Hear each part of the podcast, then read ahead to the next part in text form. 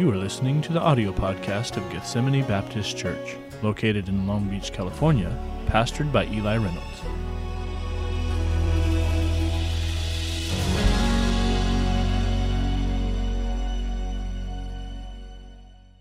Tonight, if you'll raise your hand, anybody at all this evening?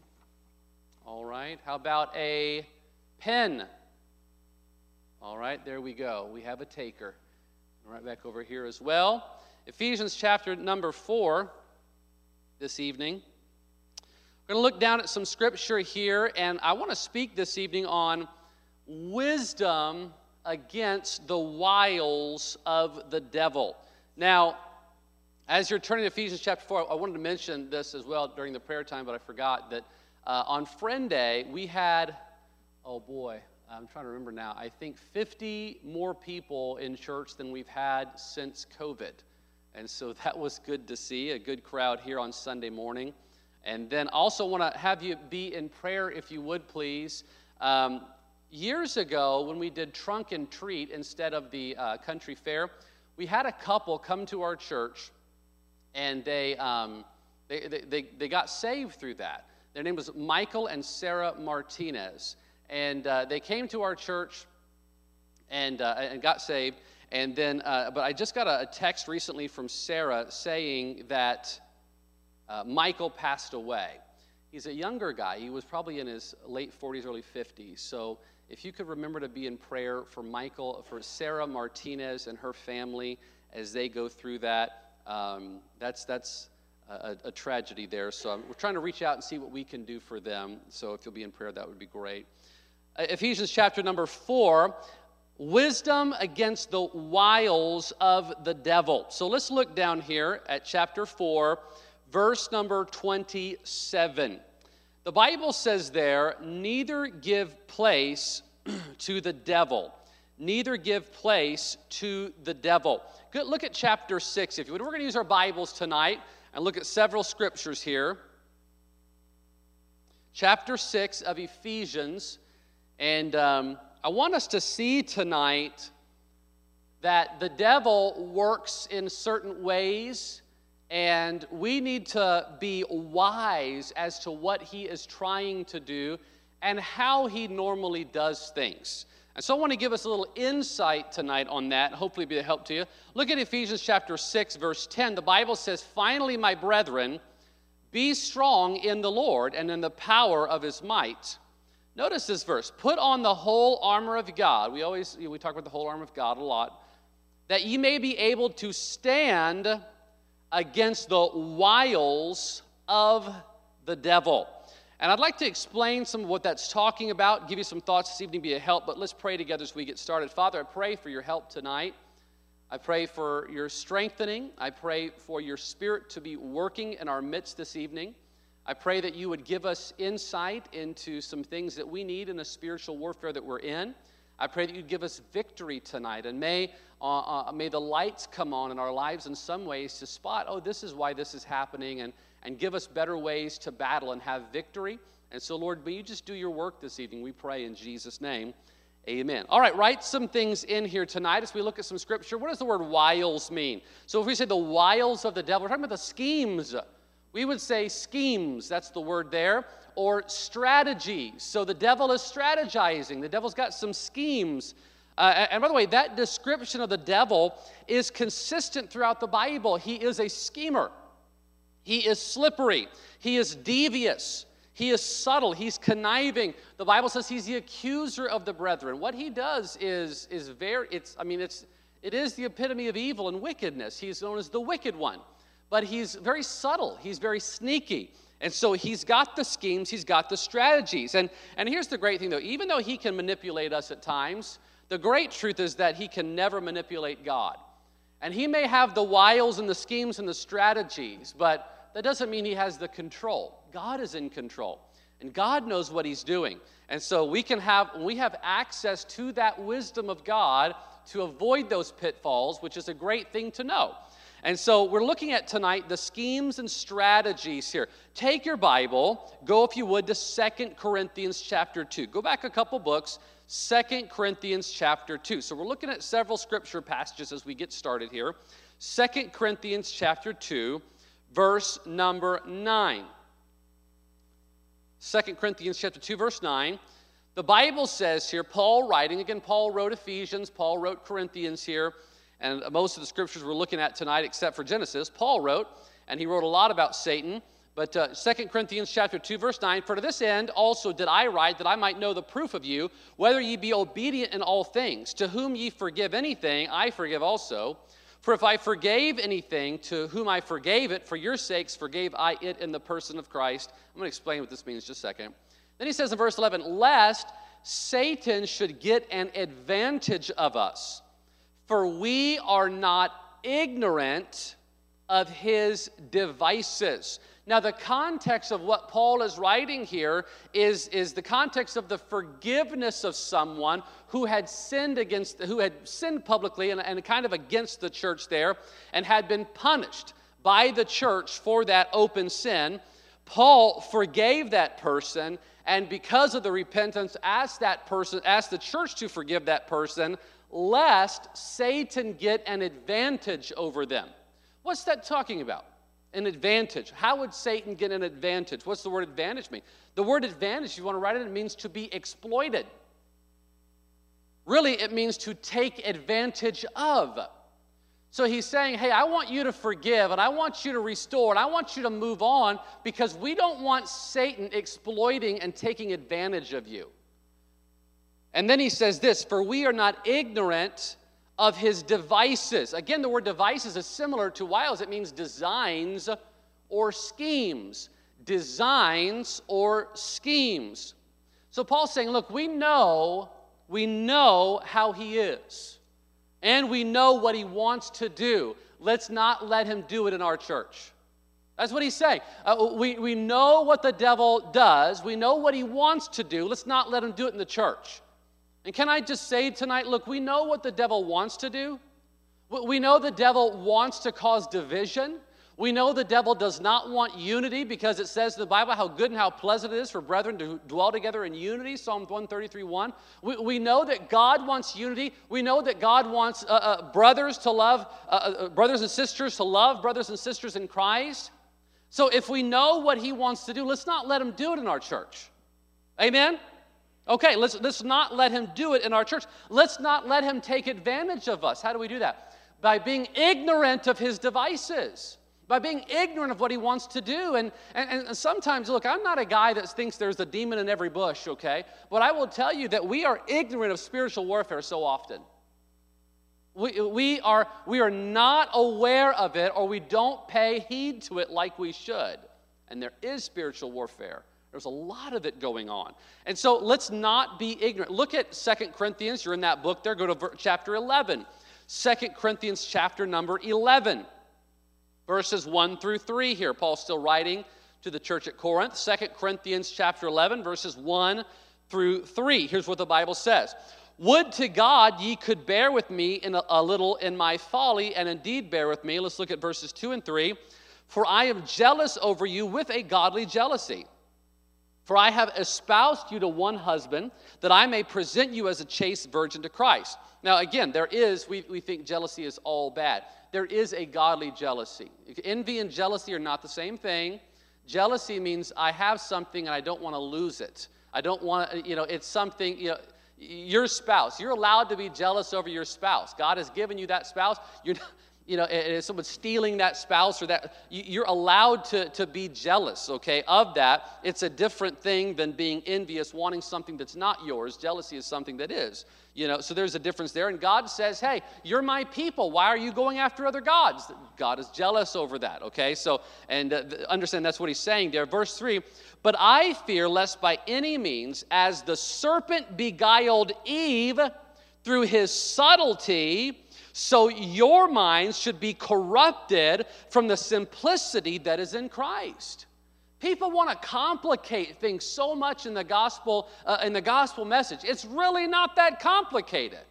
And what people want as they get more education is, is, is, they get more wisdom and they lose the truth and the simplicity of the gospel message. But Paul is saying here, look, I, I care for you as a church because I was there, I, I, I was starting this church. And I'm trying to present you to Christ, and now you're giving heed to these false teachers. You're listening to people you shouldn't listen to, and you're gonna be beguiled. You're gonna be tricked by the devil. And he says, so don't, don't do that. Look at chapter, uh, look at the same chapter, verse 13. The same chapter, verse 13.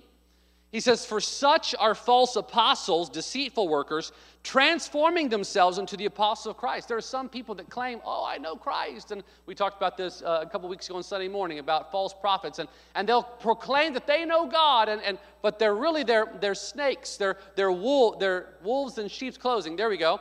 Verse 14. And no marvel, for Satan himself is transformed into an angel of light. We think of Satan as, you know, got the red jumpsuit and got the little horns and the, and the pitchfork and the tail with the spade at the end. But the Bible describes a beautiful creature. A beautiful creature. Read it in, in, in Scripture. You'll see it there in, uh, in Isaiah 14 and, and um, uh, I think it's Ezekiel 28. It's, it, it, it's, he was an angelic being, and beautiful in his creation, and he thought too highly of himself. That's what happened there. And uh, but he comes in the form of, of something beautiful. Even in the garden, when he came, he came in the form of something subtle and beautiful. And uh, as that's how he works. We see this over and again in Scripture that he is tricky. Go if you would. We're going to go two more places here. First Timothy. Go, go to the right past the epistles there of Galatians, Ephesians, Philippians, Colossians, 1st and 2nd Thessalonians, then 1 Timothy chapter 3. 1 Timothy 3 verses 6 and 7.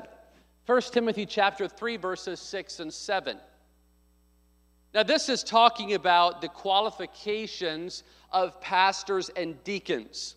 But notice something that it says, it gives a characteristic of the devil in here in chapter 3, verse 6, talking about uh, uh, the, the bishop here, the pastor, uh, verse 6, not a novice, lest being lifted up with pride, he fall into the condemnation of the devil. Moreover, he must have a good report of them which are without, lest he fall into reproach and the snare of the devil.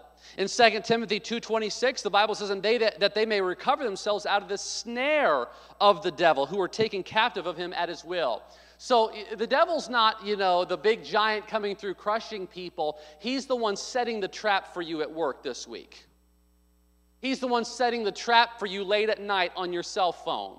He's the one setting the trap for you with that coworker.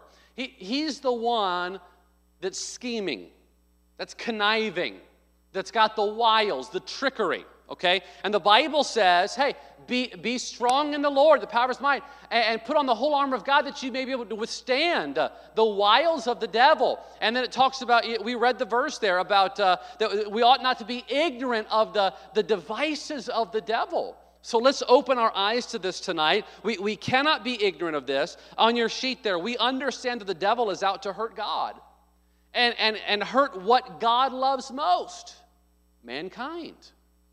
How does the devil going to hurt God? He's going to hurt what God loves, us. He'll destroy somebody's life, not care one bit about it because he doesn't care. There's, there's, no, there's no good, there's no truth in him, there's nothing redeemable in the devil's uh, uh, character. He is, the, he is the worst of the, the evil, most wicked thing that can be imagined. He's the personification of it.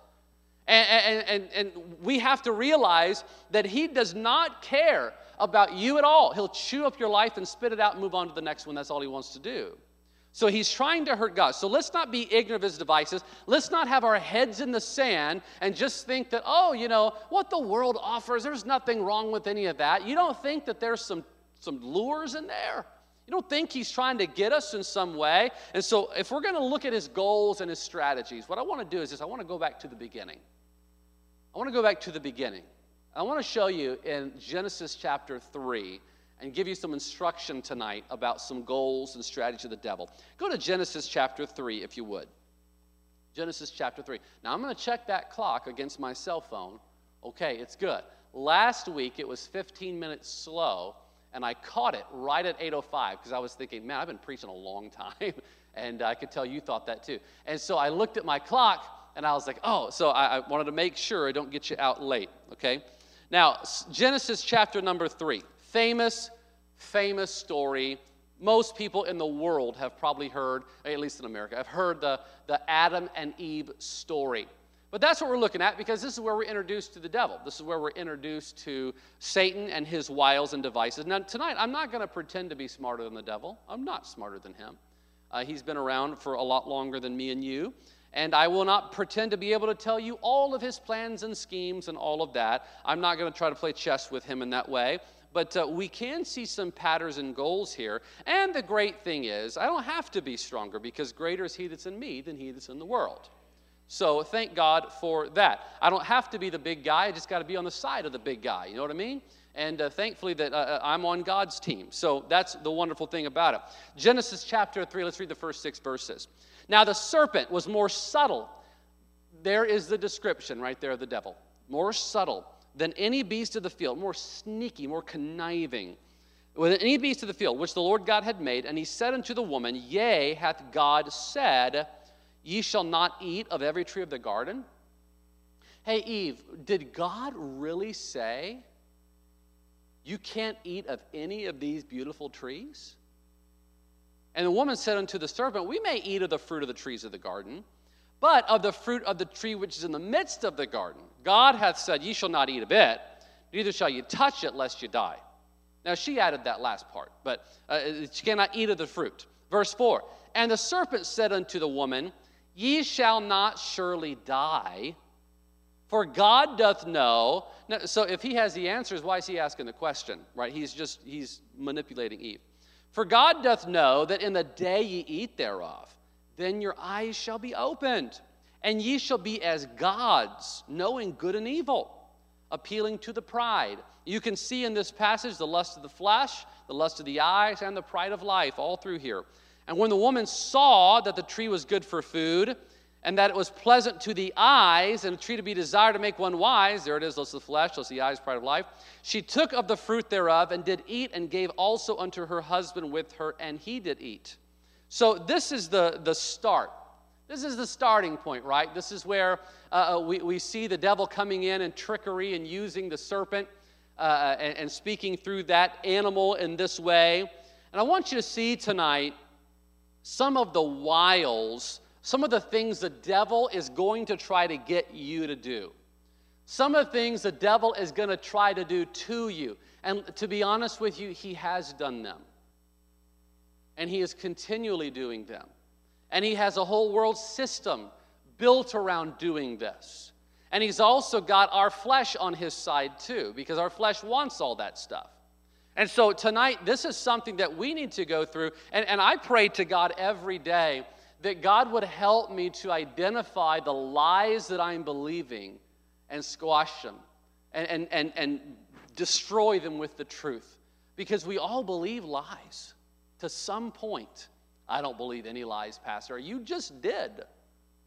We, we believe lies. And so I want to make sure that I am constantly going through in my life and saying, God, what lies am I believing? Help me to destroy those. I don't want to live that way. Okay, so here it is. Number one, what's the devil going to try to do to you? He will try to distort our view. He will try to distort our view. The devil does not want us to see things how God sees them. He does not want that. He does not want you to see things the way that God sees them. I uh, have Photoshop on my computer. I've had it for years, and self taught, I'm not great at it. But if you don't know Photoshop, it's, it's manipulation uh, for the graphic design. You can manipulate photos and, and change them to be whatever you want. And so several years ago, my kids got a kick out of it because I, I took pictures of all of them.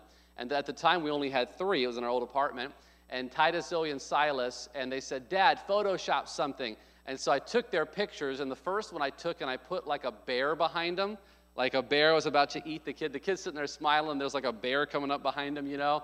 And then the next one I took and did like a crocodile, and then one I took King Kong was coming up about to hit one of them in the back, you know. And it was just kind of a funny thing they loved that. But they especially loved, and I still have those pictures too, by the way.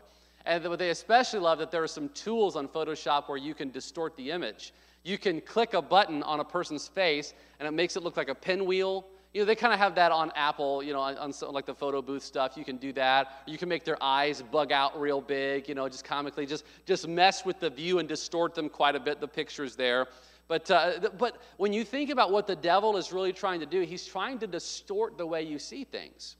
He does not want you to see truth. He wants you to see half truth. He wants you to see a, a, a full out lie, but he does not want you to see the full truth. God, now, God and the devil are concerned with how you see things just for different reasons. Uh, God is concerned with how you view things, absolutely concerned with how you view things. He wants you to see things through the truth. But the devil wants you to see things through lies. And so the devil is trying to distort, get this, he's trying to distort how you see the Word of God. How can people believe some of these doctrines that are out there? You ever ask that? Like, like, how can someone, and because you think about some of these people that I believe a lot of people in these churches that, that we would not agree with eh, hardly about anything, whether it be Mormonism or Scientology or Christian Science or Jehovah's Witnesses. And, and, and I, think, I think a lot of those people are genuinely sincere. I think they really do, uh, many of them want to know God and want to seek God. They just got the wrong message. They just got someone that came to them that had a distorted view of Scripture. Because you know, there's a lot of even Christians that know enough truth to get themselves in trouble. They'll spout something and not even know why they say it. So that's true for other religions as well, and cults and things like that. How do people worship Mary? I don't get it. How, how do you worship Mary and read the Ten Commandments? How, how do you uh, uh, not only worship Mary, how do you believe in Calvinism? That God chooses who goes to heaven and hell. How do you believe that and read Scripture? How do you not believe there is a hell? Uh, you know, Jehovah's Witnesses and other people, how do you believe there is no hell if you've read Scripture? How, why? Because their views have been distorted. The, the devil has taken the Bible in their mind and just changed it. And that's what he's wanting to do to you as well. Now, I won't take the time to go there, but Galatians chapter 1, Paul was telling the church of Galatians look, if any other angel come to you and preach any gospel unto you than that which we have preached unto you, let him be accursed. He says, so even if an angel comes down to you and you see a bright light and you see this angelic being coming down, and he says anything other than what we have told you, according to the, the, the, the gospel of Jesus Christ, he said, you let that thing be accursed. And yet we have religions that are based upon an angel coming to a person, Moroni coming to Joseph Smith in the Mormon religion, and oh, he saw this great vision. No, the Bible says, let him be accursed. He addressed that a long time ago. And Colossians chapter 2, verse 7 and 8 talks about beware lest any man spoil you through vain philosophy and deceit. You know, there's a lot of philosophy, a lot of teaching out there that is meant simply to just spoil you. Why are there so many different religions? Like, why can't we just, why, why is that? Why are there so many different Bibles? Why are there so many different everything? The devil's just trying to confuse you. He doesn't care if you believe any other scripture or any other religion, just as long as you don't believe the right one. It's a confusion tactic. You just bombard someone with information. You just bombard, and that's what the devil has done. He distorts our view of the consequences of sin. He distorts our view of the consequences of sin. He, he told them, he told Adam and Eve all the good things. You know, hey, you, you, God knows you're going to be a God and that you're going to know good and evil like him. And, and uh, you know, don't you want to do that? He forgot to mention the spiritual death. He forgot to mention they're kicked out of the garden. And every single person that comes after them will be born in sin. He forgot to mention that part. He distorts the view. He distorts the view, never mentions the bad. We'll talk about that again in a minute. So, number one, he will try to distort our view. Number two, he will try to make us doubt. He will try to make us doubt. Notice there, he says in verse 1 Yea, hath God said? Did God really say? And then he says there, uh, ye, ye, You shall not surely die. What does that mean? He's saying God is wrong. You won't, you won't surely die. You're not going to die. Did God really say you can't eat of, of this stuff, even of that tree? What? He's casting doubt. He's casting doubt on there. Doubt, to me, seems to be the primary weapon of the devil. Lies, lies, of course, but doubt.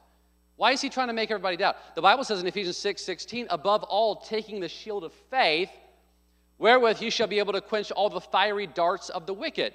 Why is doubt so powerful? Write this in if you would, because it is the opposite of faith. Doubt is powerful because it is the opposite of faith. Think about how powerful your faith is. Jesus said, You have faith, you can move mountains. So think about how powerful doubt is, how destructive doubt can be. So if, if that's true, then the, the uh, opposite is true as well. But the Bible says to, that faith is able to help us quench all the fiery darts of the wicked. All of them, all those arrows the devil lobs at you and shoots at you. Faith is the answer. That's why God, God is so wise. He's told us already walk by faith.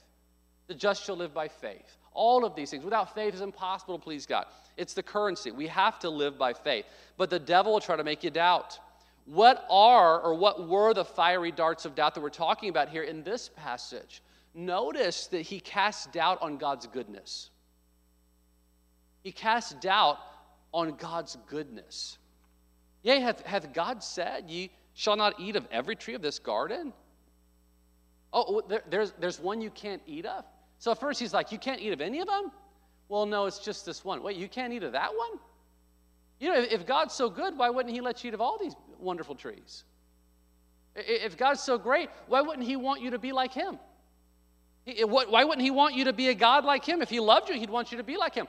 He's, he's subtly, subtly manipulating and causing Eve to doubt the goodness of God. There was a Christian organization that did a, uh, conducted a survey through the Barna Group, and they asked this question to all these random people If you could ask God only one question and you knew He would give you an answer, what would you ask Him? And by and large, the number one response running away is I would ask Him why He lets there be pain and suffering in the world. What is that? What, now, I think the Bible has answers to that. I, I absolutely do. But I tell you this what is that really coming from? It's coming from the devil saying, You need to doubt his goodness. You need to doubt his goodness. So the devil, he, he's trying to cast out on, on, the goodness of God, but secondly, he, he cast out on God's word. Is that what God really said? Did God, did God really say you can't eat of those trees? Did God tell you you would die? Man, that's not true. You won't die. He's casting doubt on God's word. And how many times nowadays do we doubt God's word? and, and we're just as guilty as Adam and Eve. We doubt that God can do something when He plainly says it in Scripture. Anytime we doubt what God has said or what God can do, we need to recognize where that doubt came from. God didn't give us doubt. God said, walk by faith. He created the heavens, He created the world, the universe. And He says, hey, if you just have faith, nothing's impossible because you have served an impossible, uh, miracle working God. So anytime you're doubting God's goodness, you're doubting God's word, you're doubting God's ability, recognize where that doubt's coming from. Well, can God really get me through this? Can God do this? Can God do that? Yeah, He can. Doubt is coming from the devil. And uh, so, number three here, he casts doubt on God's plan. He casts doubt on God's plan. First, he says, You can't eat of any tree. Then he says, You're not going to die. What are, you, what are you saying? He's saying God's plan is no good. God's plan is no good. He knows if you eat that tree, you'll be just like him. You'll be like a, you'll be a God knowing good and evil. But he's told you not to do it. That's not a good plan. You should eat the tree. You should eat the tree. That's a better plan. That's what the devil's saying. And oftentimes we doubt God's plan too. We doubt that God really knows what he's doing when a trial comes. Many people get bitter at God. They get upset. They blame God. And uh, uh, what we're doing is we're, we're doubting that God first of all, knows what he's doing, but secondly, can work all things together for good. We, are doubting that. And who, who is trying to get you to doubt your God, to get you to doubt your Father? Man, I tell you, the devil is working overtime to tell you that Christianity doesn't work. The Bible's not true. It's an antiquated book. You know, it should be, it should be in a museum and studied in, in class as, as literature or poetry, not as a book to be lived and, and obeyed. He's constantly trying to get us to doubt. He, he'll use your coworkers to try to get you to doubt to try to doubt his word, just to, just to throw a kernel of doubt your way. Do you really believe that book? Really? I used to be, I used to be a Christian, but man, my eyes were opened about some things. Hear people say that kind of stuff? Were, they were, you mean they were closed when you were a Christian? You should have opened them when you were a Christian then. What are you talking about? You know, or he'll use family members. He'll, he'll use anybody to just put a little kernel of doubt into your heart and into your mind about God's plan for your life, about how God does things, about God's word, about God's goodness. So he's going to try to distort your view. Doesn't want you to see things the way God does. He will try to make you doubt, but thirdly, he'll draw your attention. He'll try to draw our attention. He does this in three ways. He draws, first of all, he draws attention to the one thing you cannot have. He draws your attention to the one thing you cannot have. Eve, you can eat all these trees, right? I don't know. Yeah, we can eat all these trees except for that one. You can't have that. What's wrong with that one? You know, you, are not going to die. It'll, it'll be good for you. All he's doing there is really, and, and he's doing a lot in these scripture verses. There's a lot here to unpack. He's using manipulation and lies and all this kind of stuff, but he's really pointing out the one thing, the one thing in the whole garden that they cannot do. The one thing in the entire place that Adam and Eve cannot do was the one thing the devil focused on. I wonder how many times our teenagers in, the, in our church have focused on the one thing your parents won't let you do. You, you, get a Christian school, you get a good environment, you get parents that love you, you get to come to a good church that preaches the truth, you get to go to youth conferences and camps and activities and all this kind of stuff, but you're upset that you can't play that mature video game? And you're upset that you can't get that, that cell phone or you can't get that, or you, you can't date that person or you can't do this or that? Spoiled. I would say spoiled brats, but I don't want to call your children names. I'll just call my children names, okay? No, but, uh, but uh, can we be honest? It's not just teens that do this, it's us too. Us too. We look at the one thing we cannot do. We see all the blessings of God. We ask, well, why can't I wear that? All the blessings God is giving, all the Christian liberty that I have in Christ, but, but I can't watch this, and I can't go here, and I can't listen to this, and I can't do what I want. I can't go to this concert for whoever. And, and, and we make these little statements as if we're, we're sacrificing so much for God. Oh, I just can't believe I have to act like this as a Christian. You're so blessed. I am so blessed. I would not trade what I have for anything. And yet, sometimes we're all guilty of it. We look at that one thing we're not allowed to do because the pastor's going to preach on it or whatever, or the Bible says you can't do this. So that one thing. I don't know what your one thing is. Mine's probably different than yours. But uh, that, that's what the devil's doing. He's drawing your attention to that one thing you don't have, that one thing you can't have. What else does he do? He draws attention to the attractiveness of sin. I don't have time to turn there, but, but James chapter number one, he talks about there that every man is drawn away of his own lust and enticed and, uh, and sin, uh, when it's finished, bringing forth death. And there's that whole passage there about let no man say when he's tempted, he's tempted of God and all that. What he's talking there about is, is the enticement to sin. Now, think about this with me here.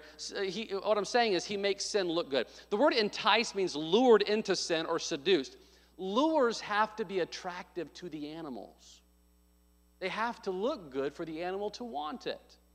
And so, what does the devil do with sin? He shows you the attractiveness of sin. You see the shiny lure, but you miss the hook. And then you get into that relationship and uh, it dies away, and then there's the hook. And you get into that type of lifestyle, and then it dies away, and then there's the hook. You get into that music, and then there's the hook that follows, and on and on and on. There's always a hook when it comes to sin. I have a message I'm working on regards to that. So uh, the, I just kind of gave it away there. But, but he draws attention to how good sin looks. And let's be honest, sometimes sin looks very good. Can we be honest? Sometimes sin feels good. You ever lose your temper and blow up and it felt good? No one wants to say yes, but we all have, okay? And, and, and but then later on, there's the remorse, and later on, there's the, oh, you really hurt somebody or you really did, and now you got to go apologize. You got to eat crow. You got to humble yourself. All of that kind of stuff. There is there, sin does at the moment feel good. I'm sure, and I don't mean to be weird by saying this. I'm sure that that illegal drugs probably feel really good, or else people would not do them. But there's a hook. there's no hook. Uh, go to our homeless encampments around the area. There's a hook. And it's not every homeless person, I'm not categorizing them that way. He draws attention to the attractiveness of sin. Now, letter C there, he distracts our attention away from the devastation and punishment of sin. So he's drawing our attention. He's saying, hey, look over here. This is the one thing God won't let you have. God doesn't want you to be happy. They say, But look what I have for you. Look at how shiny and beautiful this is. You know you want this. Tonight you will be bombarded by teenagers selling chocolate. And they will say, Look at how good this is. And they will look devilish like Josh Johnson. And they will come to you. I'm just kidding. Josh has hit me up like four times, so I owe him money now. I'm just like promising him, yes, okay. But, uh, but no, but the, you, you're, you're going to be faced with that temptation. But, but no, the devil is, is drawing your attention to what God will not let you have and drawing your attention to what he will let you have. You can have this over here with me. I, I know uh, uh, so many times I've heard of people that are divorced, and I grew up in a youth department with, with several people, several teenagers that were my age, and they had a mom and a dad that had split. The dad stayed in church, the mom moved out to Arizona actually, and did not stay in church. And the mom would call them and say, Hey, come live with me. I'll let you do this, I'll let you do this, I'll let you do this, I'll let you do this. Everything the dad was against, and, was, and they were both against raising them in church. The mom said, Hey, if you come live with me and ditch your dad, I'll let you do this and this and this. You just got to tell the court that you want to live with me. That was pretty wicked to me. That was pretty devious to me. Uh, but uh, that was a great temptation. Thankfully, those ladies stayed, stayed where they were and, and were raised right. But, but the devil is distracting us. You see, we see this. You, you, you, know, he'll show you the alcohol, the advertisement, but he doesn't show you the hangover. He doesn't show you the cirrhosis of the liver. He'll show you the marijuana advertisements, but he doesn't show you the brain damage or the buzz driving or the gateway to the worst drugs. See, the devil's like a magician. You ever watch a good magician? I like magicians. Um, I, not those that pretend to actually have magical powers, because that's just ridiculous. But, but I do like a good magician. And the greatest tool of magicians, you know what it is? Misdirection. You said it. Watch this. No, I'm just kidding. I have nothing. All right. It'd be cool if I was like a card over here, you know, or something. But uh, that would have gotten your attention. But he's, but that's what he is. He's, he is a master at misdirection. Look at what God doesn't want you to have. Look at what I want you to have. Don't look at the sin, though. Don't look at the punishment. Don't look at the devastation. Don't look in the gutter. Hey, don't look at the rehab clinics. Don't look over there. Stay right here with me. You know you want this. Misdirection. That is what he's doing. Can we wake up to the wiles of the devil a little bit? Can we not be ignorant of his devices a little bit? I think it'd be a great thing if we just woke up to some of this stuff. Number four, I'll go quickly. He will try to damage your relationship with God. That's what he did with Adam and Eve. Look at verse 23 and 24. I'll just read it. He says, Therefore the Lord God sent him forth from the Garden of Eden to the ground from whence he was, to till the ground from whence he was taken. So he drove out the man, and he placed at the east of the Garden of Eden cherubims and a flaming sword which turned every way to keep the tree of life. He said, Hey, he put angels there to stop them from coming back. He drove Adam out because of the sin. Adam and Eve's relationship with God sustained irreparable damage. Irreparable damage. How do you, you say, what do you mean, Pastor? Because they were never able to go back to the way things were. Now, the great thing is that they could trust in Christ and actually go to, to heaven and not just Eden, but, but there, there were no more walks in the garden with God for Adam and Eve. They knew what perfection felt like, and then he had to go till the ground. Think about that one for a minute. Uh, uh, you know, he, he knew what it felt like to work and labor in the garden and not be tired and not have the sweat of his brow and not be uh, the, the thorns when he bent down and, and worked, not have the back pain, which, goodness, I've been going through for about a month now. Pray for me. But anyway, the, the back pain, he, he, he, did, he knew what that he, he knew what it was like not to have any of that. And then he walks outside the garden, he's like, oh, yeah, can you imagine? Things were not the same after that because of their sin. That's what sin does. It damages relationships. Please keep that in mind. Sin, well, it's a secret thing, it still is damaging. You don't control the consequences. We have to recognize that. We have to repent and get the closeness restored because the devil is trying to damage that relationship. Lastly, he will try to destroy your life. He's going to distort your view of things. He's going to try to make you doubt God. He's going to draw your attention to what he wants you to see. He's going to try to damage your relationship with God and tell you that God doesn't love you and God doesn't want to talk to you anymore and God could never use you because you're worthless and God, blah, blah, blah. And he'll tell you all the things about God that aren't true. That's what he'll do. And then he'll try to also just destroy your life. This destruction that he seeks is a physical one, but it is also a spiritual one. He, he has destroyed countless lives from the beginning. Think about this. He got Adam and Eve killed. You ever think about that? They weren't going to die. They weren't going to die. They died spiritually and then physically. He got them killed. The Bible says that he is a murderer from the beginning. In fact, everyone who has ever died, who killed him? Who caused it? The devil caused it. John 8 44, ye are of your father the devil, and the lusts or the desires of your father ye will do. He was a murderer from the beginning, and abode not in the truth, because there is no truth in him. When he speaketh a lie, he speaketh of his own, for he's a liar and the father of it. He's a murderer from the beginning. What does that mean? Who did he murder? Adam and Eve. All of us, in, in a sense, right? He caused the spiritual death, but that brought the physical death. The greatest destruction, though, is spiritual destruction. And every person that is in hell today or will be in hell in the future is there because the devil first sinned with pride in his heart. That's why. Now, I want to end with this. I thank you for your attention. I know maybe you're tired, you had a long day. Let me end with this and we'll be done. Even though we sin and damage our relationship with the Lord, I'm thankful that God is merciful. I want you to look at one verse with me. Look at verse number 21 of chapter 3, and we'll end. He sends Adam and Eve out. But look at verse 21. And unto Adam also and to his wife did the Lord God make coats of skins and clothe them. You know what that is? That's a picture. That's a picture in Scripture. As the animals are slain and the blood flows, and the animal is paying the price to cover man. This is a picture, if you'll write it in, of the lamb that was slain, capital L, lamb that was slain, and the blood that was shed to cover our sins. Jesus Christ. Even in the garden, in, by the way, he referenced Jesus earlier in verse 15 about the victory that Jesus would have over the devil. But then, even though he's ushering man and woman out of the garden, he says, But you know what? I'm going to clothe you, and in a picture, I'm going to let you know that one day there's going to be a Redeemer that comes and shed his blood to cover the sins of everybody that is affected by your sin. I think that's an amazing picture. I think it's a beautiful thing. Let's not be ignorant. That's the last blank. Let's not be ignorant of his devices. Let's be on guard. Be on guard. Don't be ignorant of what the devil wants to do. You, you know, don't let him distort your view of God. Don't let him make you doubt. Don't, don't let him draw your attention to what God will not let you do and draw your attention to what he wants you to do and then distract you from the, the punishment of it.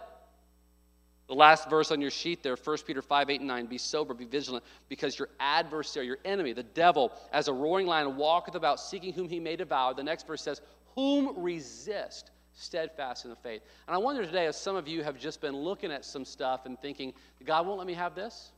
Is the one thing I'm asking for. Why won't He let me have it? Or maybe you're looking at something the devil says you shouldn't have, you should have this, you should want this, and God is saying, no, you shouldn't have that.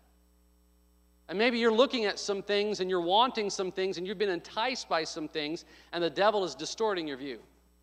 Maybe you're doubting that God cares about you, you're doubting that God's goodness. I don't know what it is, but let's be aware and let's be wise about the wiles of the devil. Father, I pray tonight that you would help us to have some wisdom here. God, I pray that you'd help us not to, not to be a